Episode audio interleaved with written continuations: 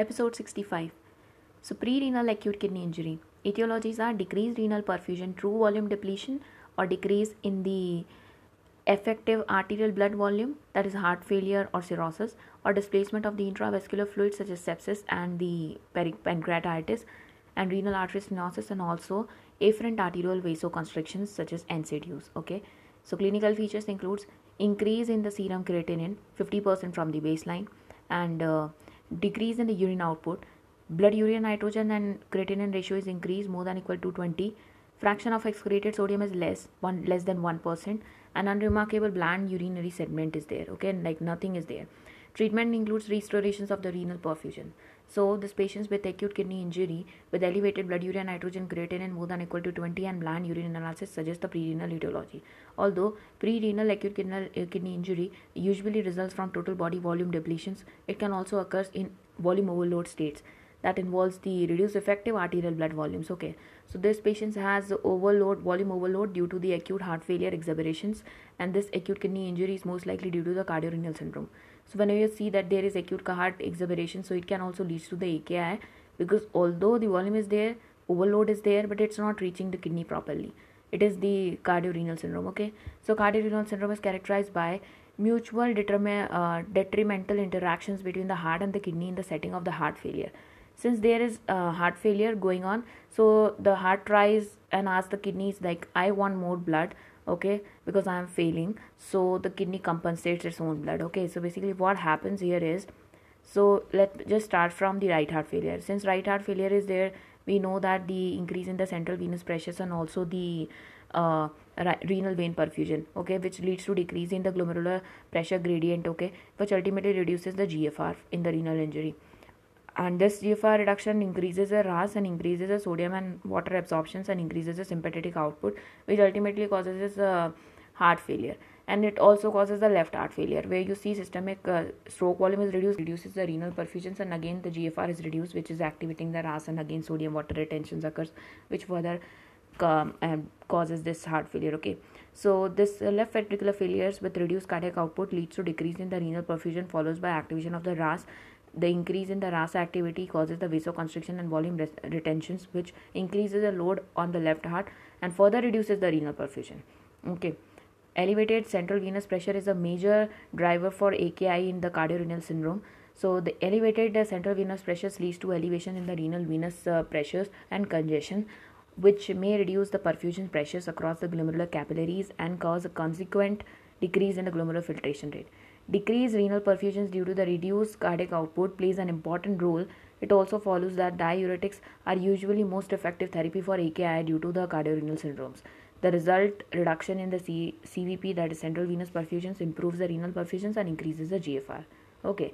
The other options are glomerular filtration. So hyperfiltration is seen in the early stage of the diabetic nephropathy, but it is not seen in cardiorenal syndrome. Okay. Next is low blood oncotic pressure is seen in nephrotic syndrome, a condition where total body volume overload is there with intravascular volume depletions. Okay, prerenal AKI can occur due to reduce in the effective arterial blood volume. The preload and the ventricular end diastolic volume increases the heart failure. Okay, and central venous pressure is generally representative of the preload. Next is the uh, renal artery stenosis is a potential cause of the pre-renal AKI but cardiorenal syndrome is most likely in these patients with the acute heart failure exacerbation. Okay. Moving on to the next question. So basically uh, in this uh, we are just describing the renin angiotensin system okay how it is working and everything related to that. So ras what happens? Renal blood flow is reduced which leads to decrease in the gfr then juxtaglomerular apparatus increases the renin secretions and this renin activates the angiotensinogen in the liver to convert it into angiotensin 1 which is then going to the lung where ACE uh, or from the endothelium of the lung vessels increases the angiotensin 1 concentration to angiotensin 2 and this angiotensin 2 ultimately causes sodium retention via direct effect and also it helps the aldosterone productions. And next is the vasoconstriction. So this patients with the history of colicky abdominal pain after eating which raises a strong suspicions of the gallstones. Okay. She then develops the clinical manifestations of severe epigastric pain, vomiting, and elevated lipase, consistent with acute gallstone pancreatitis. Patients with pancreatitis typically develops severe hypovolemia due to vomiting and also inability to tolerate the oral fluid and third space extravasation. Manifestations include dry mucous membrane, hemoconcentration, tachycardia, hypotension, and shock. The kidney responds by releasing the renin from the JG cells. Renin is converted to angiotensinogen to angiotensin converts the to angiotensin 1, which is then converted to angiotensin 2 by ACE. Angiotensin 2 is uh, having fall, is effect on following system. So first it causes vasoconstriction which increases the efferent and affer- uh, systemic afferent arteriolar resistance. So remember that because of the vasoconstriction both efferent and afferent arteriolar resistance is increased. Okay, so remember that. Okay, it's because it's really important point that vasoconstriction leads to increase in resistance of both efferent and afferent arteriole. Okay, which improves the glomerular filtration rate and the blood pressure. Next is sodium water resorption.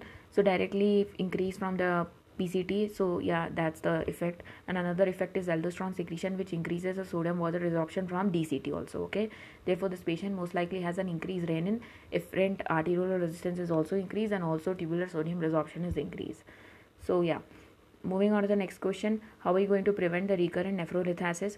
So the prevention of recurrent nephrolithiasis, dietary measures which you can use is increase fluid intake, more than equal to 2 liter urine per day should be there. Okay, at least you have to take that much amount of fluid that more than equal to 2 liter urine per day is releasing.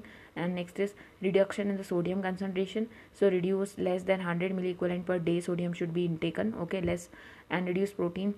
Normal calcium intake should be there like 1200 milligram per day an increase in the citrus fruits and vegetables also reduction in the oxalate from the diet for oxalate stones.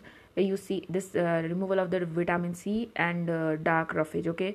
So although you have to increase the citrus fruit but for oxalate you have to reduce this thing okay? Next is the next is the drug therapy drug uh, therapy. So in that you have to give the thiazide diuretics because it uh, prevents the calcium lo- loss.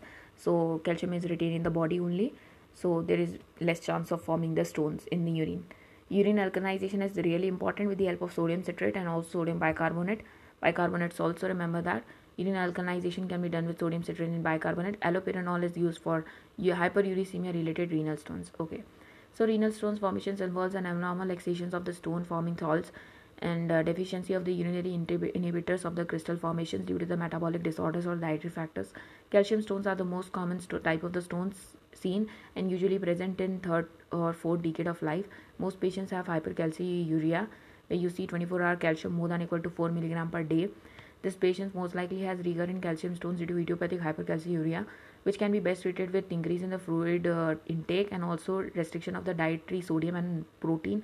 Also, giving thiazide and amiloride diuretics.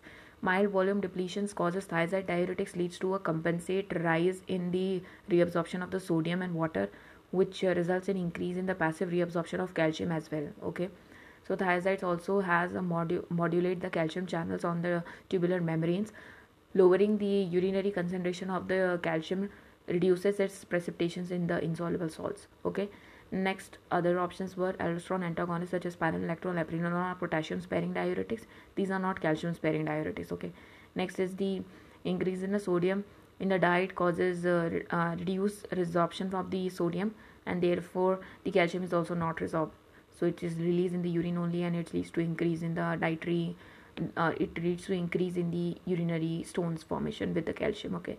Calcium binding with oxalate in the gut is to form the insoluble calcium oxalate. So we don't have to reduce the dietary calcium amount. We have to give ask the patient to take a proper amount okay next is uric acid kidney stones so the risk factors of this are increase in uric acid excretion because of gout or myeloproliferative disorders next is increase in the urine concentration because of hot arid climate or dehydration and low urinary pH because it's an acid, so acid is precipitated in an acidic environment. Eh, such as in case of chronic diarrhea, where you see GI loss of the bicarbonate is there, so there is a low urinary pH. Metabolic syndromes and also diabetes mellitus, where you see low urinary pH. So the pathophysiology here is the acidic urine favors the formation of uric acid insolubles over the urate which is soluble okay and supersaturations of the urine with the uric acid precipitates into the crystal and form crystal formation. Next is clinical characteristics. So radiolucent stone is there which is not visible on the x-ray. Uric acid crystals on the urine microscopy can be seen. Urinary ph will be less than 5.5 treatment is alkalization of the urine with the help of potassium citrate. So remember that. Now there are three likely possibilities. I already told you about this. To identify the conventional uh, uric acid stones. So first is the radiolucent stone, uric acid and xanthine stones. Also the small calcium stones where you see less than equal to 1 to 3 millimeter in diameter. And last one is the non-stones urethral obstructions because of clot or blood or tumors okay so this patient has uric acid stones because uh, yeah there is uh, low urinary ph okay and it is because of defective in the defect in the renal ammonia excretions and also hyperuricosuric urea okay like uric acid is increased in urine including uh, diabetes mellitus and metabolic syndrome which causes increased production of the urine such as metabolic uh, myeloproliferative disorders hemolysis and chronic diarrhea also.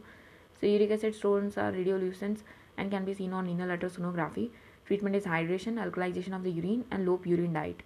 So alkalization of urine is done with the help of potassium citrate. Do remember that. Okay it's a really important point pH of 6 to 6.5 with oral potassium citrate is recommended because uric acid stones are highly soluble in alkaline environment. So this crystal ultimately resolves okay? And citrates is also stone inhibitors and reduce the crystallizations. Allopurinol can be added for the initial uh, measures like to reduce the formation of the uric acid only okay?